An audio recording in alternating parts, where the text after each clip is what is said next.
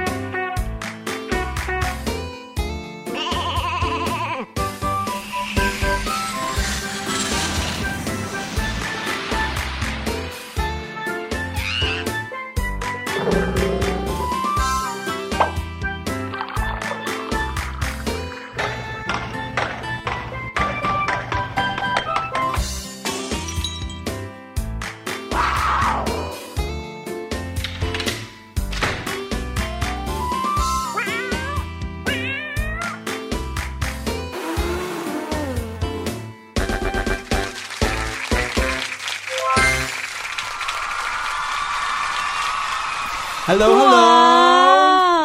สวัสดีครับทุกทุกคนครับ ใช่แล้วค่ะ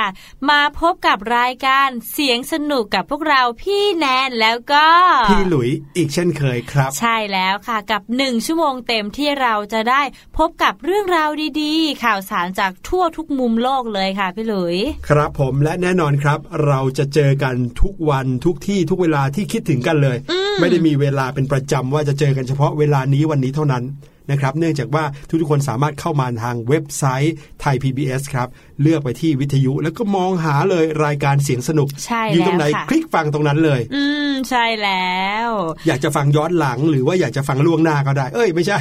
ฟังล่วงหน้าไม่ได้นะครับ เราจะอัปเดตรายการกันค่ะสัปดาห์ละ 5 เทป 5 วันจันทร์ถึงศุกร์นะครับใช่เสาร์อาทิตย์พักกันสักนิดนึง แต่ว่าก็ยังสามารถฟังรายการย้อนหลังได้ครับ ใช่แล้วค่ะบางคนตอนนี้อาจจะกำลังฟังอยู่ในคลื่นวิทยุวิทยุหนึ่งหรือเปล่าคะพี่หลุยคะ ใช่ครับหลาย ๆ คนเจอกับเราได้ทางสถานีวิทยุที่ออกอากาศเราในหลาย ๆ จังหวัดเลยค่ะเออมีจังหวัดไหนกันบ้าง รายงานตัวกันเข้ามาหน่อจยริง ๆ พี่แนนอยากรู้นะอืมอยากรู้ว่ามีจังหวัดไหนที่มีคนฟังรายการเสียงสนุกอยู่บ้างอืมแล้วก็ฟังผ่านเลขขึ้นเลขอะไร ค่ะ ครับผมบางทีเนี่ยถ้าเกิดว่าเราเข้าไปในเว็บไซต์ของไทย PBS อาจจะฟังได้ทุกที่ทุกเวลาอะไรก็จริงอยู่นะครับ แต่ว่าถ้าไม่มีอินเทอร์เน็ต วิธีการที่จะฟังเราก็ต้องฟังผ่านสถานีเหล่านี้ ใช่แล้วซึ่งต้องะขอบคุณพี่หลุยมากๆเลยนะครับ ที่ค่ะนำพาเอารายการเสียงสนุกไปพบกับทุกๆคน ใช่แล้วค่ะ แล้ววันนี้ค่ะก็ช่วงของรายการเราเหมือนเดิมเช่นเคยเลยค่ะพี่หลุยครับในช่วงแรกนะคะ What's Going On ของเรา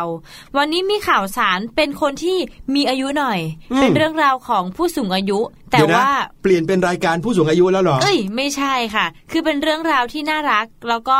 อีกอย่างหนึ่งเป็นเรื่องราวที่ให้แรงบันดาลใจด้วยอืมถึงแม้ว่าจะเป็นข่าวที่เรานำมาในวันนี้จะเป็นคนที่อายุเยอะหน่อย โอ้ใช่ ใช่แต่ว่าจริง ๆแล้วน่ะ ไม่ว่าเราจะอายุเท่าไหร่ เราก็เริ่มทำอะไรที่มันดีมีประโยชน์ดีต่อใจของเรา แล้วก็อาจจะดีต่อคนที่ได้มาเห็นได้มาชมด้วยค่ะ ใช่ครับ ถ้าพูดถึงผู้สูงอายุแล้ว พี่หลุยถามพี่แนนอย่างนี้ก่อน ถามน้องๆก็ได้ลองนึกตามดูนะครับ ค่ะคุณตาคุณยายคุณปู่คุณย่าอืมอายุเท่าไหร่กันล่ะครับ คุณย่าของพี่แนนตอนนี้อายุ 85 ปีแล้วค่ะพี่หลุย85 ปีนี่คือเยอะเยอะที่สุดแล้วใช่ไหมในบรรดาใช่แล้วคุณปู่คุณย่าคุณตาคุณยายใช่ตอนนี้เหลือคนเดียวอ๋แล้วอค่ะเหรอครับใช่แล้วค่ะซึ่งแต่ก็เป็นยังเป็นคุณยายที่แข็งแรงไหมคุณเป็นคุณย่านะเออคะเป็นคุณย่าที่แข็งแรงไหมฮะใช่ค่ะก็อ่ายังพอเดินได้แต่ว่าต้องให้คนช่วยพยุงแหละอ๋อเพราะว่าท่านเมื่อ สิ้นปีที่แล้วเขาล้มอ๋อก็เลยแบบว่าอาจจะแบบเหมือนกลัวๆนิดนึงนะคะโอ้ใช่เลยด้วยความชราก็จะกลัว เรื่องนี้สำคัญมากๆเลยนะครับ ผู้สูงวัยเนี่ยยิ่งถ้าเกิดว่าเกิดอุบัติเหตุอืมล้มเนี่ยจะไม่เหมือนกับเด็ก ๆ ล้มนะใช่เด็กๆอย่างเราเนี่ยพอเวลาวิ่งวิ่งเล่นนะ ล้มปุ๊บลุกขึ้นมาวิ่งต่อม่เป็นได้ไรใช่ แต่ถ้าเกิดว่าเป็นคุณปู่คุณย่าคุณตาคุณยาย โดยเฉพาะอย่างยิ่งคุณปู่คุณย่าคุณตาคุณยายทวดอะที่แบบแก่ยิ่งไปกว่านั้นอีกอายุเยอะรุ่นหนึ่งเนี่ยโอ้โหค่ะ เรียกว่าล้มไม่ได้กระทบกระเทือนไม่ได้เลย จริงค่ะพี่นะครับหลุยเพราะว่าท่านเนี่ยใช้อวัยวะใช้ร่างกายมานานหลายสิบปีแล้วอืมเมื่อบางทีล้มไปหรืออะไรไปเนี่ย ก็จะเกิดความเสียหายมากกว่าเด็กๆอย่างเรา ใช่แล้วค่ะ สิ่งที่เรารับรู้กันเนี่ยนะครับลองนึกภาพส่วนใหญ่มักจะ นึกภาพคุณปู่คุณย่าคุณตาคุณยายที่อายุเยอะมากๆ แล้วก็ทำอะไรไม่ค่อยได้เยอะค่ะเออชอบทำอะไรช้าๆ ใช่ไหมครับอืมแล้วก็บางทีอาจจะยิ่งอายุเยอะเท่าไหร่ก็อาจจะอยู่เฉยๆมากขึ้นเท่านั้นค่ะเช่นอาจจะตื่นมานอนดูทีวี นอนเสร็จปุ๊บก็มีอ่าลูกๆหลานๆเอาข้าวมาเสิร์ฟแล้วก็นั่งกินข้าวแล้วก็ดูทีวีต่อ อันนี้คือแบบถ้าเกิดว่าแก่มากๆเลยนะค่ะแต่สำหรับคนที่อายุเยอะระดับแบบ 80 กว่าปีขึ้นไป หลาย ๆ คนก็ยังสุขภาพดี ยังแข็งแรง แถมบางคนนะครับทำกิจกรรมทำอะไรที่โอ้โห ไม่น่าเชื่อเลยว่าเป็นผู้สูงวัย จริงเลยค่ะพี่หลุยเหมือนอยังข่าวของเราในวันนี้ในช่วง What's Going On นะคะ แต่ว่านอกจากผู้สูงอายุแล้วยังมีเด็กด้วย เป็นเรื่องราวของน้องที่ทารกเพิ่งครับเกิดเลย แต่ว่าเขาเกิดในวันที่ โห พิเศษมากด้วยค่ะพี่หอ่าลุยชักอยากรู้แล้วว่าเป็นยังไงอืมเดี๋ยวเรามาติดตามกันในช่วงหน้ากับ What's Going On นะครับ ตอนนี้ให้น้องๆ ไปฟังเพลงกันก่อนค่ะแล้วกลับมาติดตามเจอกันครับ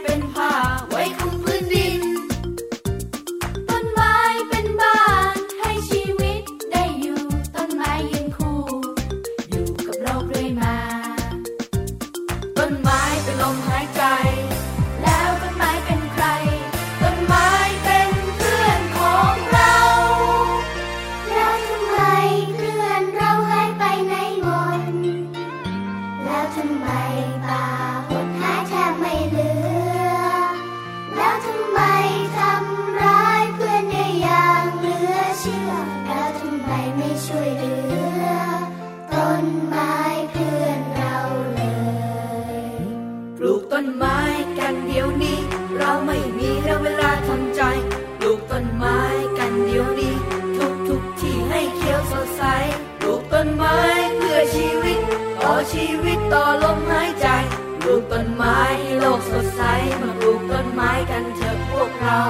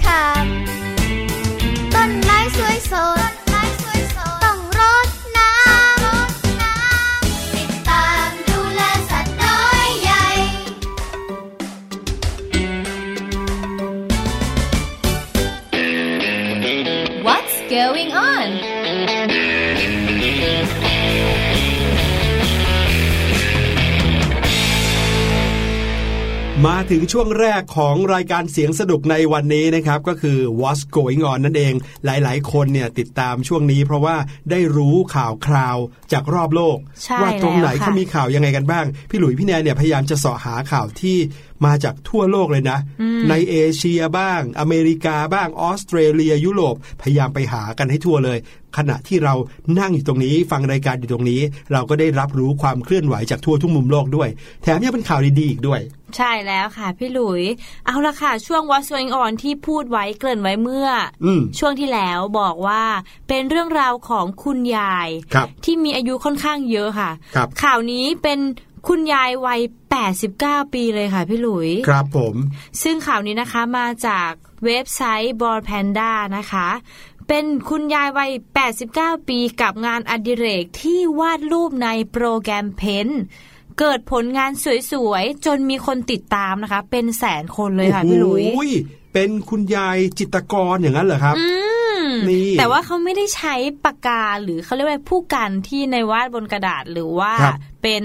ผ้าใบนะคะพี่คหรับลุย แต่ว่านี้เขาใช้โปรแกรมค่ะ ซึ่งถ้าน้องๆ ไม่แน่ใจว่าในสมัยนี้เขาจะใช้อย่างนี้วาดกันอยู่หรือเปล่า จะบอกว่าในโปรแกรมที่ใช้ในการวาดรูปอะส่วนใหญ่เขาใช้ในพวก บรรดาแท็บเล็ตเนาะค่ะ iPad หรืออะไรอย่างเงี้ยใช่ที่มีปากกาด้วยก็ยิ่งดีเอามาอืมวาดสเอามัยมาใหม่อะไรเนาะสมัยใหม่หน่อย หรือบางทีนะครับก็ใช้นิ้วเนี่ยแหละวาดลงไปวาดเป็นเส้นอ่าเลือกได้ด้วยนะ เอาเป็นแบบผู้กัน หรือเอาเป็นแบบปากกาเอาเป็นแบบดินสอค่ะลงสีมีการเน้นน้ำหนักเบาหนักได้ คุณยายคนนี้คือเขาทำอย่างนี้เลยปะครับ คุณยายคนนี้ค่ะเขาไม่ได้ใช้ตรงนั้นเลย เขาใช้โปรแกรมที่ค่อนข้างจะเป็นสมัยเอ่อเมื่อประมาณหลายสิบปีมาหลายแล้วสิบปีที่แล้วอะค่ะโปรแกรมที่โบราณเลย ใช่แล้วเขาชื่อว่าโปรแกรมเพนค่ะพี่หลุยครับมันจะเป็นโปรแกรมที่เหมือนมี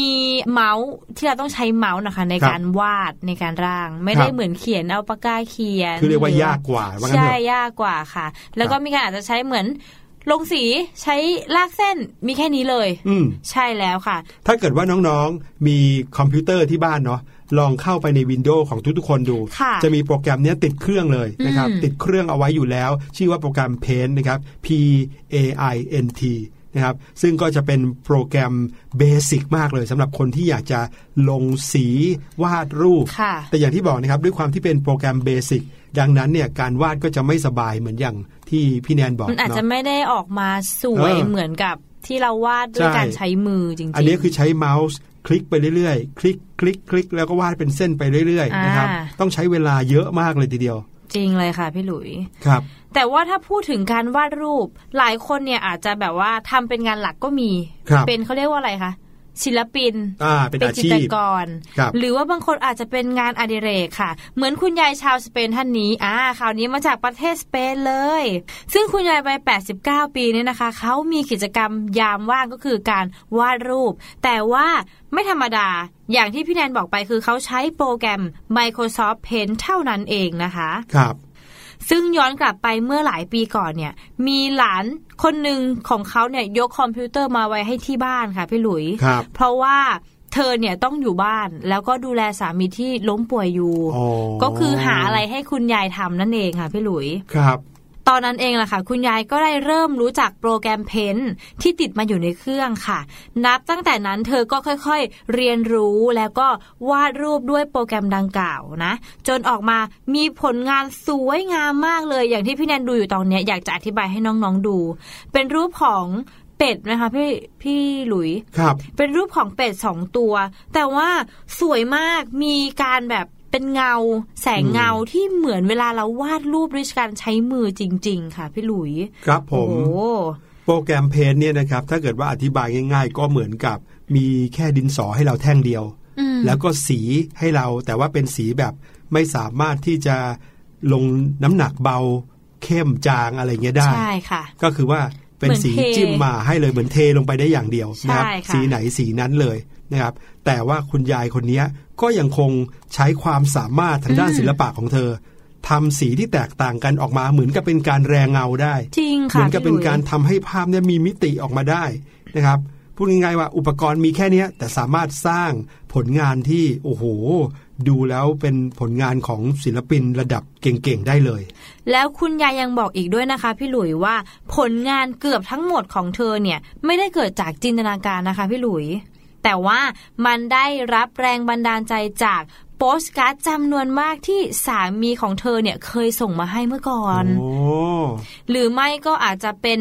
อ่าวิวรอบๆบบ้านที่เธออยู่อะเขาก็วาดมันออกมาเลยค่ะพี่หลุยอืมจะบอกว่าที่เธอวาดเนี่ยนะครับออกมามีกระทั่งรูปคลื่นทะเลอืมซึ่งแบบรูปคลื่นทะเลเนี่ย เราจะวาดให้เหมือนนี่ก็ยากมากแล้วนะจริงนี่ค่ะยังวาดเหมือนด้วยโปรแกรมที่แบบ เบสิกสุดๆ ไปเลยเนี่ยคุณย่าก็โอ้สามารถทำได้นะเป็นครับรูปที่ดูแล้วแบบจริงๆ ไม่อยากจะเชื่อเลยว่าโปรแกรมนี้ทำได้อย่างนี้ยใช่พี่หลุยใช่นะครับ หลายรูปออกมาสวยงามมาก แม้อยากให้น้องๆ ได้เห็นภาพนี้จริง ๆ เลยนะครับอืมก็ลองเซิร์ชดูนะครับ ใช้ Google นะครับ แล้วก็เซิร์ชคำว่าคุณยาย แล้วก็พิมพ์คำว่าโปรแกรมเพนก็ได้เอ๊ะแต่ว่ามีก็จะเจออินรูสปเหตาล่านี้แกรมคุณยายด้อ่าวยนะคะเข้าไปในอินสตาแกรมของคุณยายก็ได้ครับ ใช่แล้วค่ะ นี่มีอินสตาแกรมด้วยนะ ใช่แล้วค่ะได้ข่าวบอกว่าตอนปี 2017 หลานคนหนึ่งของเธอเนี่ยก็แนะนำให้เธอสร้าง account หรือว่าสร้างบัญชีอินสตาแกรมขึ้นมาอืมเพื่อที่จะได้ up ภาพสวยๆ แบบเนี้ยลงไปในอินสตาแกรมของเธอนะครับ ใช่แล้ว ซึ่งปัจจุบันนี้นะคะ พี่หลุยมีผู้ติดตาม มากกว่า 243,000 คนเลย โอ้โอ้โหโหเยอะมากนะครับเยอะมากจริง ๆ เลยค่ะ ซึ่งตอนนี้นะคะ ไม่อยากจะเชื่อเลยว่า เธอเนี่ยมีนิทรรศการการวาดของตัวเองด้วย นี่ โอ้โห สุดยอดเลย ก็คือว่าโชว์ผลงานขึ้นมาแบบใส่กรอบเลยใช่คนมาเดินชมกันเลย อืมนะครับใช่แล้วค่ะ จริง ๆ แล้วอยากจะ อ่าเดี๋ยวสะกดอินสตาแกรมของคุณยายให้ฟังเผื่อมีใครอยากจะเข้าไปดูผลงานนะคะ ก็คือครับ C O N C H A G Z A E R A ค่ะ โอ้โหConchagzaera นะครับอ่าประมาณนั้นค่ะอีกทีอีกทีหนึ่ง C O N C H A G Z A E R A ค่ะ นะครับอันนี้คือชื่ออินสตาแกรมของคุณยายใช่ลองดูนะครับ เข้าไปดูแล้วจะแบบคือบอกได้เลยว่า พี่หลุยพี่แนนเนี่ยไม่สามารถบรรยายความสวยงามของรูปภาพที่คุณยายวาดด้วยโปรแกรม Paint เนี่ยได้อย่าง ได้อย่างชัดเจนอะว่าสวยงามขนาดไหนนะครับ อันนี้ต้องบอกว่าสุดยอดฝีมือ ถึงแม้ว่าคุณยายจะบอกว่ามันเป็นเพียงแค่งานอดิเรกของเธอเท่านั้นอืมแถมยังอายุเยอะนะเกือบ 90 ปีแล้จวริอะงเลยค่ะพี่หลุยนะครับเก่งน้สุองดยๆคอรัดบเลยถ้าเกิดว่าใครมีงานอดิเรกนะ อย่าไปคิดนะฮะว่างานอดิเรกนี้จะสร้างเงินให้ตัวเองได้หรือเปล่าค่ะขอให้ทำแล้วมีความสุขก็พออมพัฒนาตัวเองไปเรื่อยๆสุดท้ายแล้วนะครับงานเนี้ยจะไม่เพียงแต่มีคุณค่ากับตัวเราเองค่ะแต่ก็จะมีคุณค่าต่อคนอื่นที่เขาเห็น ฝีมือของเราใช่จากงานอดิเรกเหล่านั้น บางทีเนี่ยเราไม่ได้ต้องการทำเพื่อให้มันมีมูลค่าสูง ให้มันแพงเลี้ยงตัวเองได้ แต่ความที่เราทำอะไรตามสิ่งที่เรารักอะครับ เมื่อไหร่ก็ตามที่เราทำในสิ่งที่เรารัก เราก็จะอยากทำมันต่อเนื่องอืมและการทำต่อเนื่องนี่แหละครับ จะเป็นสิ่งที่ทำให้ผลงานนั้นค่อยๆ ดีขึ้นเรื่อยค่ะๆจนกระทั่งมีคุณค่าในสายตาของคนอื่นๆ ขึ้นมาจริง ๆ นะครับ ซึ่งตอนเนี้ยคุณยายคนนี้ก็พิสูจน์แล้ว ใช่แล้วค่ะพี่หลุยโห เป็นเรื่องราวที่แค่เรื่องแรกของเราก็เป็นเรื่องที่น่ายินดีกับคุณยายแล้ว ใช่ครับอ่าแต่ว่าเรื่องราวที่สองที่พี่แดนอยากจะมาเล่าให้ฟังด้วยค่ะพี่หลุย เป็นครับเรื่องราวของโอ้โหอายุมากขึ้นอีกหนึ่งปีฮะก็คือเป็นคุณย่าค่ะอายุวัยเก้าสิบปีเลยค่ะพี่หลุยโอ้เรียกว่าเป็นเพื่อนกับคุณยายคนเมื่อกี้เลยใช่ไหมอืมแต่ว่ารอบนี้จะข้ามมาที่ประเทศจีนแล้วค่ะพี่หลุยครับ ข่าวนี้มาจากสำนักข่าว China Press นะคะ หมอจีนแชร์เรื่องคุณย่าวัย 90 ปี ที่มาเฝ้าไข้ลูกชายเพียงลำพังเลย เพราะว่าไม่อยากให้คนอื่นเนี่ยต้องติดเชื้อไปด้วยค่ะพี่หลุยอ๋อซึ่งรายงานข่าวเกี่ยวกับเรื่องราวของหนึ่งในแพทย์ชาวจีนที่ประสบพบเจอกับ ช่วงไวรัสโคโรนาค่ะ ซึ่งคุณหมอเนี่ยเขาได้พูดถึงเรื่องราวว่า มีคุณย่าท่านหนึ่งวัย 90 ปีแล้วนะ เดินมายังโรงพยาบาลอู่ฮั่นเชี่ยเหอค่ะ เพื่อทำการตรวจหาเชื้อในช่วงต้นเดือนที่ผ่านมาค่ะพี่หลุยครับ แต่ว่าคุณย่าเนี่ยมาหาหมอแค่เพียงลำพังก็คือมาเอง พี่หลุยคิดดูว่ามาคนการเดียวเลยที่เราเนี่ยเห็นอ่าต้องพูดว่าผู้สูงอายุที่อายุมากแล้วนะ 90 นี่คือต้องดูค่อนข้างจะมากแล้วครับ มาคนเดียว โดยไม่มีใครมาด้วยเลยอืมคุณหมอก็เลยสงสัยว่า เอ๊ะ ไม่มีญาติตามคอยดูแลเลยเหรออืมทำไมถึงไม่มีครอบครัวแบบมาด้วยเลยอะไรอย่างเงี้ยค่ะ ครับ พอได้ไปถามคุณย่าคุณย่าก็บอกว่า เธอเนี่ยตั้งใจจะมาดูแลลูกชายวัย 64 ปีนะ ที่ติดเชื้อไวรัสโคโรนาอยู่ แต่ว่าตอนนี้กำลังนอนพักรักษาตัวอยู่ในวอร์ดแยกค่ะพี่หลุย ครับ การที่ไม่มีใครในครอบครัวตามคุณย่ามาเนี่ย เพราะว่าคุณย่าเนี่ยไม่อยากให้คนอื่นในครอบครัวเนี่ยติดเชื้อไปด้วยนั่นเองค่ะอ๋อคือความต้องการของคุณย่าเองเลย ใช่แล้ว ซึ่งตอนนี้ลูกสะใภ้กับหลานของคุณย่าเนี่ยคือเขาก็ไม่ได้กลับบ้านมาในช่วงตรุษจีนค่ะ เหลือแต่ลูกชายกับลูกสาวที่กลับมาหา แต่ว่าตัวคุณย่าเองเนี่ยก็อายุเยอะแล้ว ก็เลยไม่กลัว แต่ว่าเขาไม่อยากให้ลูกๆเขาอะติดเชื้อไปด้วย ก็เลยบอกว่าอะไม่ต้องมาเดี๋ยวย่าเดี๋ยวแม่มาเองยายมาเองอืมแล้วสำหรับคุณย่านะคะ ก็ได้เฝ้าไข้ลูกชายเนี่ย ติดกันเป็นเวลาห้าวันเลยพี่หลุยโอ้โหครับผมถือว่าถือว่าเป็นเวลาที่นานนะคะครับสำหรับคนสูงอายุ ถ้าหากเธอหิวเนี่ย เธอก็จะต้มบะหมี่กึ่งสำเร็จรูปทาน พร้อมกับนอนเฝ้าอยู่ที่โรงพยาบาลเลยค่ะ โอ้โหคุณย่า บอกได้เลยนะเนี่ยว่าเอ่อความเป็นแม่เนาะไม่ว่าอืมคุณแม่จะอายุเท่าไหร่ ลูกเนี่ยถึงแม้จะอายุถึง 64 ปีแล้วจริงแต่แม่ค่ะก็ยังเป็นแม่นะครับ ก็ยังคงเป็นห่วงลูก ติดตามมาเฝ้าไข้อยู่คนเดียวเลยนะครับใช่ค่ะแล้วก็เรียกได้ว่าเสียสละเลยก็ว่าได้อืมตามมาเฝ้าไข้ลูกด้วยความเป็นห่วง โดยที่ยืนกรานว่าไม่อยากให้ใครตามมาดูแล เพราะไม่อยากให้เขาเนี่ยติดเชื้อไวรัสไปด้วย ใช่แล้วค่ะอืมและก่อนที่คุณย่าเนี่ยจะออกจากโรงพยาบาลไปนะคะ เธอก็ขอกระดาษกับปากกาจากพยาบาลนะเพื่อเขียนโน้ตฝากส่งให้ลูกชายที่กำลังนอนป่วยอยู่ พร้อมขอให้ ส่งเงินอีก 500 หยวนเนี่ย ให้ลูกชายจะได้มีเงินติดตัวแบบไว้พอซื้อของกินของใช้บ้างอืมโอ้โห ความรักของแม่ยิ่งใหญ่จริง ๆ นะครับ จริงค่ะ ซึ่งในในโน้ตนะคะ คุณย่าเนี่ยเขาเขียนว่า ลูกเอ้ย อดทนไว้นะ เข้มแข็งไว้นะลูก เอาชนะกับโรคภัยและเชื่อฟังหมอไว้นะ แม่เข้าใจว่าเครื่องช่วยหายใจมันอุดอัดแต่อดทนไว้นะลูก โอ้โห เป็นข้อความที่ซึ้งนะคะพี่หลุย ใช่ ถึงแม้ว่าคุณย่าเนี่ย เขาจะมีอายุเยอะแหละ แต่ความอย่างที่พี่ดุยบอกความห่วงใยความเป็นแม่ที่เขามีให้กับลูกชายเนาะ ครับ ก็ยังคงมีแบบไม่น้อยลงเลยอืมไม่น้อยคือกลับเพิ่มขึ้นตามอายุของคุณยายด้วยซ้ำไป จริงค่ะ นะครับ นี่ก็คืออีกหนึ่งเรื่องของผู้สูงวัยสองเรื่องนี้นะ สรุปให้พี่หลุยเนี่ยได้รู้สึกได้เลยนะครับว่า หนึ่งก็คือผู้สูงอายุเนี่ยมีพลังในการที่จะทำอะไรก็ได้นะครับมากกว่าที่เราคิดเยอะเลยอืมหลาย ๆ คนเป็นลูกเป็นหลานนั้นนึกว่าโอ้โห คุณปู่คุณย่าคุณตาคุณยายแก่แล้ว อย่าให้ทำอะไรมากเลยอะไรเงี้ยบางทีก็ปล่อยท่านให้อยู่คนเดียว แต่เราเนี่ยออกมาทำกิจกรรมนอกบ้านกันอืมนะครับดูเหมือนแต่ละคนก็ยุ่งกันหมดเลย เด็ก ๆ ก็ต้องไปเรียน คุณพ่อคุณแม่ก็ต้องทำงาน แต่คุณปู่คุณย่าคุณตาคุณยาย พักอยู่บ้านก็อยู่คนเดียวไปอะไรเงี้ย ความจริงแล้วเนี่ยนะครับ ท่านเนี่ยมีพลังในการที่จะทำอะไรสร้างสรรค์ขึ้นอีกเยอะเลยนะอืมได้มากเลยแหละ เพียงแต่ว่าบางครั้งพออยู่คนเดียว คนเฒ่าคนแก่ก็อาจจะเหงาค่ะใช่ไหมครับ เราก็เลยต้องแบบว่าหมั่นดูแลเอาใจใส่อืมคุณปู่คุณย่าคุณตาคุณยายของเรานะครับ ท่านจะได้เหมือนจริง ๆ แล้วเนี่ยประสบการณ์ของท่านเนี่ยสามารถที่จะให้อะไรกับพวกเราเยอะเลยนะ เราต้องรู้จักเรียนรู้จากท่านด้วยใช่ส่วนค่ะข้อหนึ่งที่เรียนรู้ได้จากข่าวสองข่าวนี้ก็คือ ความรักของแม่อืมยังไงก็ไม่มีวันลดลงนะ ถึงแม้ว่าแม่จะแก่มาก หรือแม้ว่าลูกเองจะอายุเยอะมากแล้วนะครับค่ะ นอกจากเป็นห่วงลูกที่เป็นไข้อยู่คนเดียวแล้วเนี่ยนะครับ แม่ก็ยังเป็นห่วงลูกคนอื่น กลัวว่าจะติดเชื้อไวรัสอีกด้วยอืมโดยตัวเองเนี่ยก็เสียสละมาเพื่อที่จะมาเฝ้าไข้มาดูแลลูกอยู่คนเดียวเลย บอกไม่ต้องมีใครมาดูแลฉันหรอก เพราะว่าฉันแก่แล้ว ก็หวังว่าสองข่าวนี้นะครับ จะทำให้ทุกๆคนรักคุณปู่คุณย่าคุณตาคุณยายในบ้านของเราเยอะๆนะครับ ใช่แล้วค่ะ มาที่ข่าวสุดท้ายค่ะพี่หลุยกับครับเรื่องราวของ ตัวเล็กบ้าง เด็กน้อยเราบ้างจะข้ามมาที่ทารกเลย ก็คือเพิ่งลืมตาดูโลกเลยเมื่อไม่นานมานี้เลยค่ะพี่หลุยอ่าครับผมพูดถึงการเกิดการลืมตาดูโลกแล้วเนี่ยเขาไม่เพียงแค่ดูวันเกิดกันนะอืมอย่างเช่นน้องๆที่ฟังรายการอยู่หรือพี่แนนเนี่ย ลองถามคุณพ่อคุณแม่ดูก็ได้ว่า วันเกิดหนูวันเนี้ย แล้วหนูเกิดเวลาไหน คุณพ่อคุณแม่จะจำได้เลยว่าเวลาเกิดของเราอะคือเวลาไหนอืมอย่างพี่หลุยนี่นะครับ เกิดวันนี้นี้ใช่ไหมครับ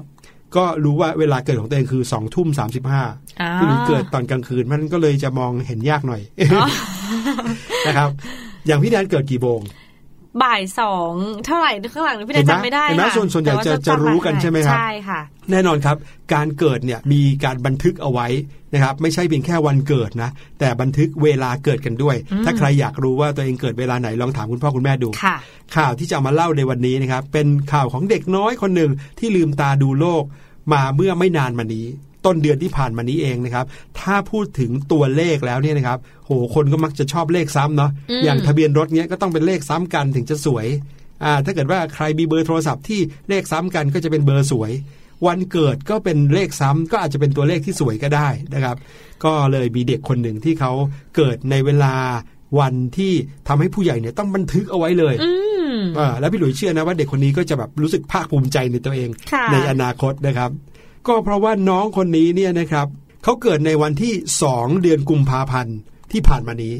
อ่าสองกุมภาพันธ์มันแปลกตรงไหน ถ้าเกิดว่าเปลี่ยนจากชื่อเดือนกุมภาพันธ์ค่ะให้เป็นตัวเลขอืม คือเดือนที่เท่าไหร่ครับ เดือนที่สองเดือนที่2ใช่ไหมแล้วปีนี้ในคริสตศักราชคือปีอะไรครับสองพันยี่สิบอ่า2020 เวลาเขียนก็คือ 2020 ใช่ไหมบอกเลยนะว่าวันเนี้ยมีไม่เห็นบ่อยนักอืมวันที่ 02 เดือนที่ 02 ปีที่ 2020 เหมือนมันมาชนกันตรงกลางอะ 0202 2020 อย่างเงี้ย เพราะฉะนั้นเนี่ยใครที่เกิดวันนี้เนี่ยเรียกได้ว่าตัวเลขสวยมากโอ้นะครับแต่ปรากฏว่าน้องคนนี้ที่เกิดขึ้นมาเนี่ยเนื่องจากวันเนี้ยก็ไม่ได้มีให้เห็นบ่อยเนาะค่ะ น้องคนนี้เกิดในวันนี้ครับ 0202 2020 นะครับเป็นเด็กผู้หญิงคนหนึ่งลืมตาออกมาดูโลกเป็นครั้งแรกนะครับ หลายคนต่างก็ยกให้เธอเนี่ยเป็นส่วนหนึ่งของวันประวัติศาสตร์เลยก็ว่าได้ แต่ไม่ใช่เพียงแค่วันที่เท่านั้นนะครับ เด็กคนนี้เกิดในเวลา 20นาฬิกา2นาที โอ้ก็คือสองศูนย์ศูนย์สองอีก ใช่ โอ้โหแหมจริง ๆ นะควรจะเกิด 20นาฬิกา20 นาทีเนาะมันจะได้เออใช่เป๊ะๆเลยค่ะแต่แค่นี้ก็มหัศจรรย์มากแล้วนะครับจริงค่ะเพราะว่าพี่หลุยตอนที่เด็กคนนี้ออกมาจากท้องของคุณแม่ ออกมาในเวลานี้เลยนะครับ 20นาฬิกา2นาทีก็คือ 2002 ของวันที่ 02 เดือนที่ 02 ปีที่ 2020อืมโอ้โหจริง ๆ อันนี้มันเรียกว่าตัวเลขที่มันกลับหน้ากลับหลังหรือเปล่าคะพี่หลุยคะอืมใช่ไหมคะโอ้โห สุดยอดจริง ๆ เลยค่ะอืมจริง ๆ แล้วอาจจะไม่ใช่เรื่องที่แปลกก็ได้นะ เพราะอืมยังไงซักก็มีคนเกิดอยู่ตลอดเวลาอยู่แล้วค่ะแต่อยู่ดี ๆ มาเกิดในวันนี้เวลานี้เป๊ะเนี่ย ก็ต้องเป็นเรื่องที่เอามาคุยกันหน่อยเอออ่นะครับ เรื่องเล่าอย่างนี้ครับเขาบอกว่าคุณแม่คนนี้เนี่ยชื่อว่าคุณแม่ลาเกนก็ให้กำเนิดน้องคนนี้ที่ชื่อว่าชาลีโรสนะครับลูกสาวตัวน้อยหน้าตาจิ้มลิ้มของเธอ ซึ่งเป็นลูกคนแรกด้วยนะครับอืมณตอนนั้นเนี่ยเธอก็ไม่ได้รู้เลยนะครับว่าการลืมตาดูโลกเป็นครั้งแรกของลูกสาวเธอเนี่ยนะครับจะเป็นอะไรที่พิเศษมากๆ เมื่อแม่ของเธอหันไปมองนาฬิกา เธอถึงได้รู้ถึงความพิเศษอันนี้ครับก็เพราะว่าลูกสาวของเธอ คลอดออกมาตอนเวลา 20.02 พอดีเป๊ะเลยโอ้ยพอดีมากๆเลยค่ะ เออ แถมยังเอ่อเป็นนาฬิกาดิจิตอลด้วยนะ ไม่ใช่นาฬิกาเข็มที่เดาเลขเอาเองค่ะขึ้นมาเลยว่า 20 แล้วก็จุด 02 ก็เลยกลายเป็นว่าเด็กหญิงชาลีโรสคนนี้เกิดเวลา 2002 ของวันที่ 0202 2020 โอ้โห งงไปหมดเลยค่ะพี่หลุย ดีนะไม่เป็นลูกคนที่สองด้วย สรุปว่าเอาง่ายๆว่าเขาเกิด ในวันที่มีเลขกลับกันเออเวลาก็กลับกันอีก แล้วก็ซ้ำกันไปโอ้อีกโหนะครับสุดยอดเลยค่ะ จะบอกว่าดูเหมือนแบบเป็นข่าวที่ไม่ค่อยมีอะไรนะ แค่คนเกิดคนหนึ่งแต่ก็น่าตื่นเต้น น่าตื่นเต้นถึงขั้นที่ว่าสำนักข่าวนะครับ WTHR ของรัฐอินเดียนาในสหรัฐอเมริกาถึงขั้นต้องเอามาเป็นข่าวสำคัญของเว็บไซต์เขาเลยอืมนะครับ นั่นก็คือเรื่องราวที่นำมาฝากกันในช่วง What's Going On ครับ เดี๋ยวเราไปพักฟังเพลงเพราะๆแล้วช่วงหน้ากลับมาเจอกับพี่ลูกเจี๊ยบค่ะพี่หลุยครับในช่วงรู้หรือไม่ค่ะ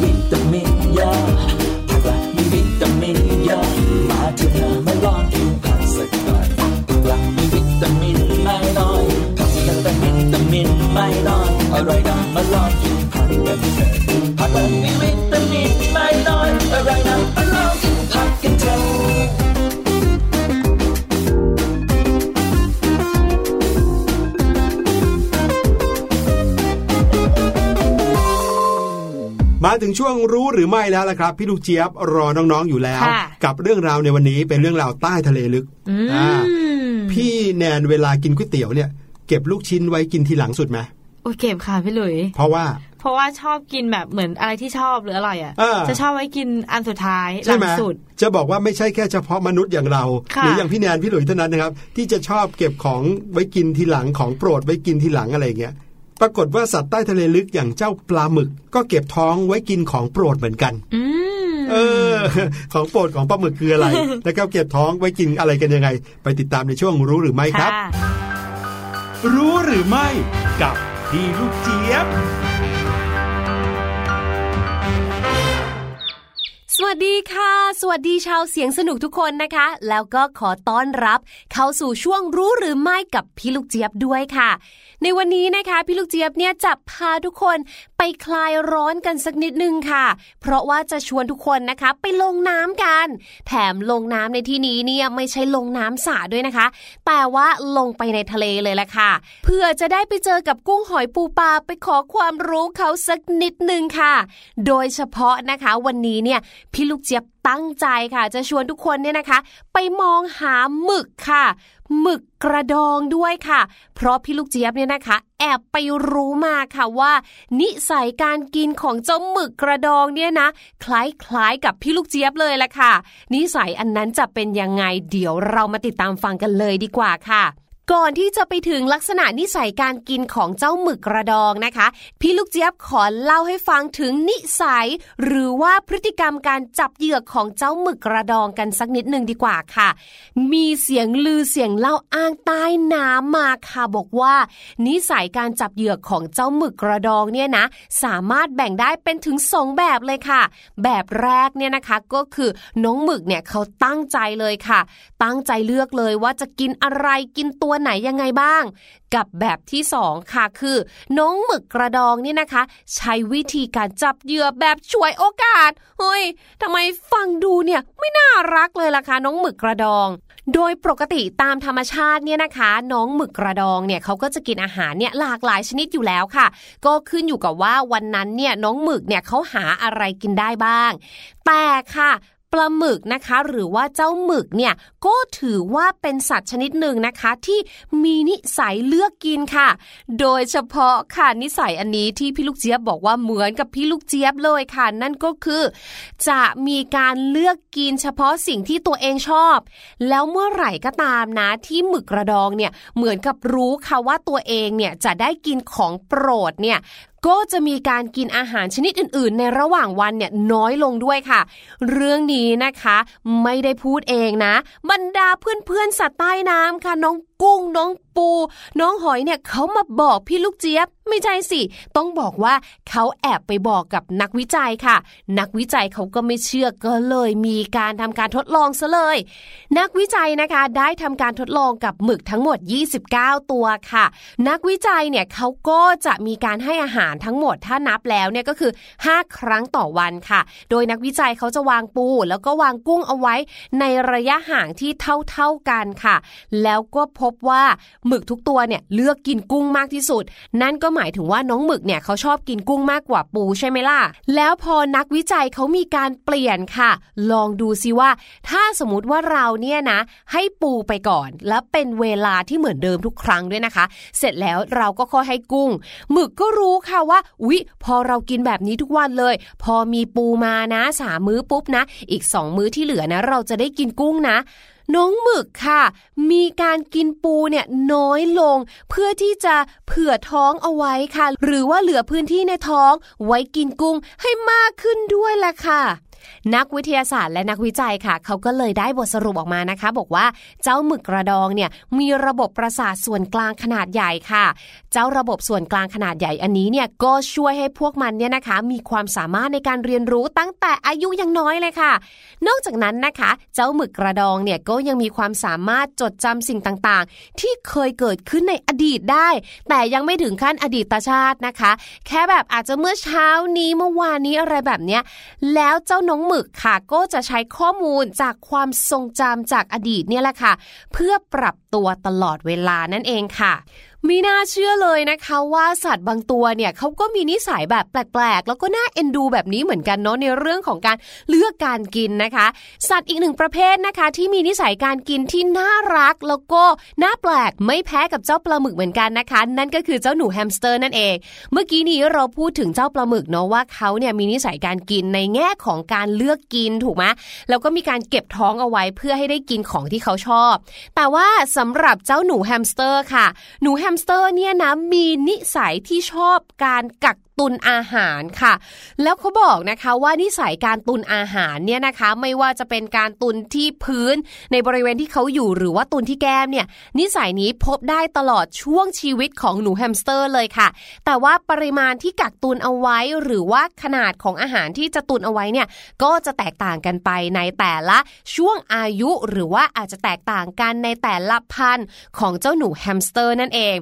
ไม่แน่ใจว่ามีน้องๆชาวเสียงสนุกบ้านไหนนะคะ ที่เลี้ยงหนูแฮมสเตอร์กันบ้างหรือเปล่า แต่พี่ลูกเจี๊ยบเนี่ยจำได้ว่าพี่แนนของเราเนี่ยชอบหนูแฮมสเตอร์ แล้วก็เลี้ยงหนูแฮมสเตอร์ไว้ด้วยนะคะ ไม่แน่ใจว่าหนูของพี่แนนเนี่ยมีนิสัยแบบนี้เหมือนกันหรือเปล่าก็คือ ชอบตุนอาหารเอาไว้ค่ะ เต็มสองกระพุ้งแก้มเลย แถมบางตัวเนี่ยนะคะก็เก็บอาหาร โดยไม่ได้แบบว่ากัด แทะหรือว่าเอาเปลือกที่กินไม่ได้เนี่ยออกก่อนเลย แต่ว่ากินมันไปจับยัดเข้าไปทั้งเมล็ดเลยแบบนั้นนะคะ จนดูเหมือนกับว่าบางทีค่ะ กลายเป็นนักกล้าม เพราะว่าพอเขาเก็บอาหารไว้ในปากเนี่ยมันต้องใช้พื้นที่และการเกรงของกล้ามเนื้อในการเก็บเยอะเนาะบริเวณไหล่ทั้งสองข้างของน้องหนูแฮมสเตอร์เนี่ยก็จะขยายออกค่ะ กลายเป็นก้อนกลมๆน่ารักน่ารักค่ะเหมือนมีกล้ามเลย และหลังจากนั้นนะคะเขาบอกว่าส่วนมากพอหนูแฮมสเตอร์เนี่ยโตเต็มที่นิสัยการกักตุนอาหารเนี่ยก็จะเริ่มน้อยลงค่ะ ยกเว้นในเหตุการณ์สถานการณ์ที่หนูแฮมสเตอร์เนี่ยอาจจะรู้สึกว่าไม่ปลอดภัย ต้องมีการกักตุนอาหารเอาไว้นะคะ เช่น ช่วงที่เขาใกล้จะคลอดค่ะ เขาก็จะมีการกักตุนอาหารเอาไว้ในกระพุ้งแก้มของเขา แล้วก็จะเอาไปคายกลบฝังเอาไว้ค่ะ เหมือนกับแบบว่าเป็นไหทองคำเซฟเอาไว้นะคะ เป็นอาหารที่กักตุนเอาไว้ เพื่อยามขาดแคลนหรือว่าเกิดอะไร แบบว่าไม่คาดคิดขึ้นก็จะได้มีอาหารเอาไว้กินเรียกว่าจริงๆ แล้วเป็นสัตว์ที่ค่อนข้างมีความรอบคอบอยู่ทีเดียวเชียวนะคะ เอาละค่ะขอขอบคุณข้อมูลสนุกๆน่ารู้เหล่านี้ด้วยนะคะ จากเว็บไซต์ phys.com นะคะ fix ในที่นี้ก็คือมาจากคำว่าฟิสิกส์นั่นเองนะคะ และอีกหนึ่งเว็บไซต์ค่ะก็คือ สื่อรักสัตว์เลี้ยงนั่นเองค่ะ วันนี้หมดเวลาของพี่ลูกเจี๊ยบและช่วงรู้หรือไม่กันแล้วแหละค่ะ พบกันใหม่ครั้งหน้าที่เก่าเวลาเดิม หรือถ้าเกิดว่าใครคิดถึงนะคะ หรือว่าพลาดตอนไหนไป สามารถเข้าไปฟังย้อนหลังได้ง่าย ๆ เลยนะคะ ทางเว็บไซต์ไทย PBS ค่ะ เข้าไปเลือกที่วิทยุนะคะ แล้วก็มองหารายการเสียงสนุกได้เลย ส่วนวันนี้ต้องขอลาไปก่อนแล้ว สวัสดีค่ะ รู้หรือไม่ กับพี่ลูกเจี๊ยบ นี่เพิ่งรู้เลยนะเนี่ยว่าปลาหมึกชอบกินกุ้งอืมนั่นน่ะสิคะตอนแรกนึกว่าปลาหมึกน่าจะกินแบบเอ่อสัตว์เล็กสัตว์น้อยสัตว์อะไรอย่างเล็เงี้กยๆตัวเล็ก ๆ เหมือนคล้าย ๆ กับอะไรนะคะเอปลาอวานอะไรอย่างเงี้ยแล้วเขากินปูกินหอยด้วยนะครับอืมเขาบอกว่า กินปูกินหอยให้น้อยไว้หน่อย จะได้มีท้องไว้กินกุ้งตอนเย็นเออไม่ธรรมดา ขอบคุณพี่ลูกเจี๊ยบมากๆเลยนะครับ กับเรื่องราวดีๆ ในช่วงรู้หรือไม่ใช่เดี๋ยวเราไปพักสักครู่ครับ ช่วงหน้ากลับมา ชั่วโมงวิทยาศาสตร์ของเราในช่วงห้องเรียนสายชิวค่ะจะพาน้องๆไปดูใบไม้เปลี่ยนสีกัน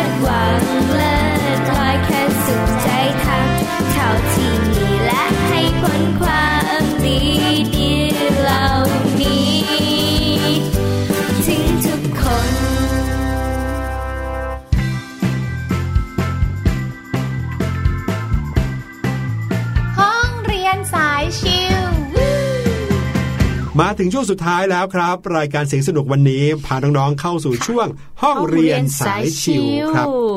วันนี้พาน้องๆมารู้จักกับการเติบโตของต้นไม้กันเฮ้ยอ่านะครับน้องๆป .4 ป .5 ก็เรียนแล้วนะครับ เรื่องของการเติบโตของต้นไม้ค่ะส่วนต่างๆ ของต้นไม้ก็มีรากใช่ไหมอืมมีลำต้นค่ะมีกิ่งก้านแล้วมีอะไรอีกใบ ใบผลดอก ผลนะครับต้นไม้ก็มีหลายอวัยวะเหมือนคนเลยค่ะนะครับแต่ว่าวันนี้จะพาน้องๆมารู้จักกับ สีของใบไม้อืมเออแปลกไหมสีของใบไม้ น้องๆ ส่วนใหญ่น่าจะคุ้นตากับใบไม้ต้องเป็นสีเขียว แน่นอนอืมเพราะว่าใบไม้เขามีคลอโรฟิลล์เนาะอืมเอาไว้ใช้สังเคราะห์แสงก็เลยต้องเป็นสีใช่ค่ะเขียว หรือบางครั้งถ้าใบไม้ที่ร่วงลงมาอยู่ที่พื้นแล้วก็อาจจะเป็นสีน้ำตาลอืมใช่ไหมพี่หลุยเหมือนกับแต่เขียวแห้ง เออ แต่ว่าอาจจะมีน้องอีกหลายคนที่เคยเห็นใบไม้เป็นสีเหลืองอืมสีส้มสีแดงอะพี่หลุยใช่ครับ ปกติแล้วนะครับเราเห็นใบไม้สีเขียวเนื่องจากคลอโรฟิลล์จำนวนมากในใบนะครับค่ะคลอโรฟิลล์เนี่ยเป็นตัวรับพลังงานแสงในกระบวนการสังเคราะห์ด้วยแสงอืมซึ่งเปลี่ยนคาร์บอนไดออกไซด์และน้ำค่ะเป็นออกซิเจนอ่าและก็น้ำตาลนะครับที่เป็นอาหารของพืช น้ำตาลที่ถูกสร้างขึ้นนะครับจะถูกลำเลียงออกจากใบไม้ ไปยังส่วนต่างๆ ของต้นไม้อืมคลอโรฟิลล์นี้สลายตัวแล้วก็สร้างขึ้นใหม่ทดแทนตลอดเวลาครับ ค่ะใช่แล้วค่ะ แต่ว่าพี่หลุยคะต้นไม้ก็ไม่ได้แค่มีใบสีเขียวตลอดเวลาอืมมันเปลี่ยนสีได้ด้วยอ่าอ่าแต่ว่ามันจะเปลี่ยนอาจจะเป็นสีเหลือง สีส้มครับหรือว่าสีแดงค่ะครับแต่ว่าก็ไม่ใช่ทุกต้นนะคะ ที่จะเปลี่ยนสีได้ค่ะพี่หลุย จะมีต้นไม้จำพวกเมเปิลแปะกล้วยอะค่ะ ที่พอเริ่มเข้าสู่ฤดูใบไม้ร่วงอะค่ะ เมื่ออุณหภูมิยามเช้าลดลงราว6-7 องศาเซลเซียสโอ้นะคะ อันนี้ไม่ใช่ในบ้านเราแน่ เออ ในช่วงเวลา วันเนี่ยมันสั้นลงปริมาณแดดก็น้อยลงด้วยค่ะ การสร้างคลอโรฟิลล์เนี่ยจึงช้าลง ในขณะที่คลอโรฟิลล์ที่มีอยู่แล้วเนี่ยนะ สลายตัวไปเรื่อยๆทำให้สารอื่นในใบไม้มันเลยมาแทนสีเขียวค่ะอืมพวกสารที่เป็นสีเหลืองหรือสีส้มมันก็เลยมาแทนสีเขียวนั่นเองอ๋อนี่คือสาเหตุที่ทำให้ใบไม้เปลี่ยนสีได้ใช่ไหมครับใช่แล้วล่ะค่ะอ่าย้ำกันอีกทีหนึ่งใบไม้เปลี่ยนสีได้ก็เพราะว่าในฤดูหนาวอืมเป็นฤดูที่ กลางวันสั้นกว่ากลางคืน แดดน้อเอยอเมื่อแดดน้อย ใบไม้ก็เลยสร้างคลอโรฟิลล์ได้น้อยใช่ในค่ะขณะที่คลอโรฟิลล์เก่าก็ค่อย ๆ สลายไปอืมก็เลยกลายเป็นอย่างอื่นขึ้นมาแทนเป็นสีอื่น มันเลยมีสารจำพวกถ้าเป็นสีเหลืองนะคะ พี่หลุยมันจะมีสารฟลาโวนอยด์ค่ะ ที่เป็นสีเหลืองอะค่ะครับ คือปกติแล้วอะเขาจะมีปริมาณที่น้อยกว่าคลอโรฟิลล์ครับแต่พอคลอโรฟิลล์เนี่ยเขาลดการเพิ่มขึ้นมา สีเหลืองมันก็ค่อย ๆ ที่จะอืมเพิ่มขึ้นมา ใบไม้ก็เลยกลายเป็นสีเหลืองนั่นเองค่ะ ใช่ครับ หรือบางทีเห็นเป็นสีส้มนะอืมของแคโรทีนอยด์ไอตัวเนี้ยเราจะเห็นมันในแครอทอืมนะครับ ซึ่งก็มีอยู่ในต้นไม้เหมือนกันใช่ในค่ะต้นไม้บางชนิดนะครับอืมทีนี้แคโรทีนอยด์เนี่ยปกติก็จะสลายตัวไปเหมือนกัน แต่เขาสลายตัวช้ากว่าคลอโรฟิลล์ใช่ดังนั้นค่ะสีเขียวเลยหายไปมากกว่า สีส้มก็เลยกลับมาแทนที่นั่นเองล่ะครับ ใช่แล้วค่ะ แต่ว่าการเปลี่ยนของใบไม้สีแดงน้องๆอาจจะเคยเห็นอยู่ พี่ได้เคยเห็นอยู่ที่ภูกระดึงค่ะพี่หลุยครับคือที่จังหวัดเลยอะ ประมาณช่วงสิ้นปี พฤศจิกาธันวาค่ะ จะเป็นช่วงที่อุณหภูมิเริ่มเปลี่ยนเริ่มลดลงเยอะแล้วครับแล้วตรงนั้นมันอยู่ที่ข้างบนภูเขาค่ะ แล้วก็มีน้ำอะค่ะ จะมีต้นเมเปิลสีแดง คือเขาชอบไปถ่ายรูปกันนะคะอืมการเปลี่ยนของใบไม้สีแดงเนี่ยค่ะ คือต่างจากสีเหลืองกับสีส้มนะคะ เพราะว่าสีแดงเนี่ยมันคือเอนโทไซยานินค่ะ คือไม่ได้มีอยู่แล้วในใบไม้นะคะพี่หลุยอ้าวเหรอ แต่ว่าถูกสังเคราะห์ขึ้นในช่วงฤดูใบไม้ร่วงหรือว่าฤดูที่มันมีอากาศหนาวขึ้นนั่นเองค่ะครับแต่ว่ายังไม่เป็นที่แน่ชัดนะคะ ว่าทำไมต้นไม้ถึงสร้างสารเอนโทไซยานินขึ้นมาค่ะ บางทฤษฎีก็บอกว่า เพื่อป้องกันใบจากแสงอาทิตย์ หรือว่าช่วยยืดหยุ่น อายุใบก่อนร่วงลงไปค่ะพี่หลุยอืมแต่ก็เป็นเรื่องของธรรมชาตินะพี่หลุยว่าใช่แล้ว ไม่ว่าจะเป็นสีอะไรก็ตามแต่ค่ะนะครับ ส่วนใหญ่แล้วเนี่ยบรรดาต้นไม้หรือว่าสิ่งมีชีวิตที่เกิดขึ้นตามธรรมชาติเนี่ยอืมเขาจะมีกลไกทางธรรมชาติของเขาเอง ใช่แล้วสิ่งที่สำคัญก็คือเราเนี่ยผู้เป็นมนุษย์เนี่ยมองเห็นเขาเปลี่ยนแปลงไปบางทีเป็นความสวยงามนะ เออหลายคนก็แบบโอ้โหยใบไม้สีสวยยังเลยเด็ดมาเลยอะไรอย่างเงี้ย อันนี้ต้องปล่อยเขาร่วงโรยไปค่ะตามเวลาของเขานะครับ แต่ว่าสำหรับใครที่ไม่ค่อยจะเคยเห็นใบไม้เปลี่ยนสีอืมพี่หลุยมีเหตุผลมาบอกเหมือนกันนะครับ เพราะว่าใบไม้เปลี่ยนสีพบได้ไม่ใช่ทุกที่บนโลก ใช่ค่ะพี่หลุยไม่ใช่ว่าทุกประเทศจะมีใบไม้เปลี่ยนสีนะครับใบไม้เปลี่ยนสีพบได้มากตามเอเชียตะวันออก ด้านที่ติดมหาสมุทรด้านตะวันออกของทวีปอเมริกาเหนือ แล้วก็บางส่วนของทวีปยุโรป นะครับ ซึ่งทำให้เราเห็นบรรดาใบไม้เนี่ยเปลี่ยนสีได้ที่ญี่ปุ่นเนี่ยเป็นที่หนึ่งเลยนะที่คนชอบไปดูใบไม้เปลี่ยนสีกันใช่ค่ะ ที่เกาหลีด้วยเออนะคะช่วงประมาณพี่หสัลุกยเดือนมีนาคมเมษายนเนี่ยนะครับ อีกไม่นานก็ถึงแล้วเนาะอืมอ่าใครที่มีโอกาสจะได้ไปประเทศญี่ปุ่นนะครับ ในช่วงมีนาไปปลายกุมภาแบบนี้นะครับ ไปถึงมีนาคมเมษายนเนี่ยจะเห็นใบไม้เปลี่ยนสีกันโอ้โห สวยงามมาก หลายคนใช่ค่ะอยากไปเพราะว่าได้ไปถ่ายรูป ไม่ใช่จะเห็นกันตลอดนะเนี่ย แล้วก็ในหลาย ๆ ประเทศ ใบไม้ก็ไม่ได้เปลี่ยนสีพร้อมกันด้วยนะอืมใช่แล้วค่ะ ทั้งหมดนั้นก็คือสิ่งที่นำมาฝากกันในช่วงห้องเรียนสายชิวในวันนี้ครับ ใช่แล้ว ว่าหมดเวลาลงอีกแล้วค่ะ พี่หลุยค่ะครับผมสงสัยวันนี้เราต้องบอกลาน้องๆแล้วอืมเดี๋ยวพบกันใหม่ในครั้งหน้ากับช่องทางเดิมค่ะ ถ้าเราคิดถึงกันอยากฟังเสียงกันนะคะ เข้าไปที่เว็บไซต์ไทย PBS ค่ะ กดที่วิทยุแล้วก็เลือกหารายการเสียงสนุก แล้วก็เข้ามาฟังพวกเราได้เลยค่ะ ครับวันนี้ลาไปก่อนแล้ว สวัสดีคสรับวัสดีค่ะ สบัดจินตนาการ สนุกกับเสียง เสริมสร้างความรู้ ในรายการ เสียงสนุก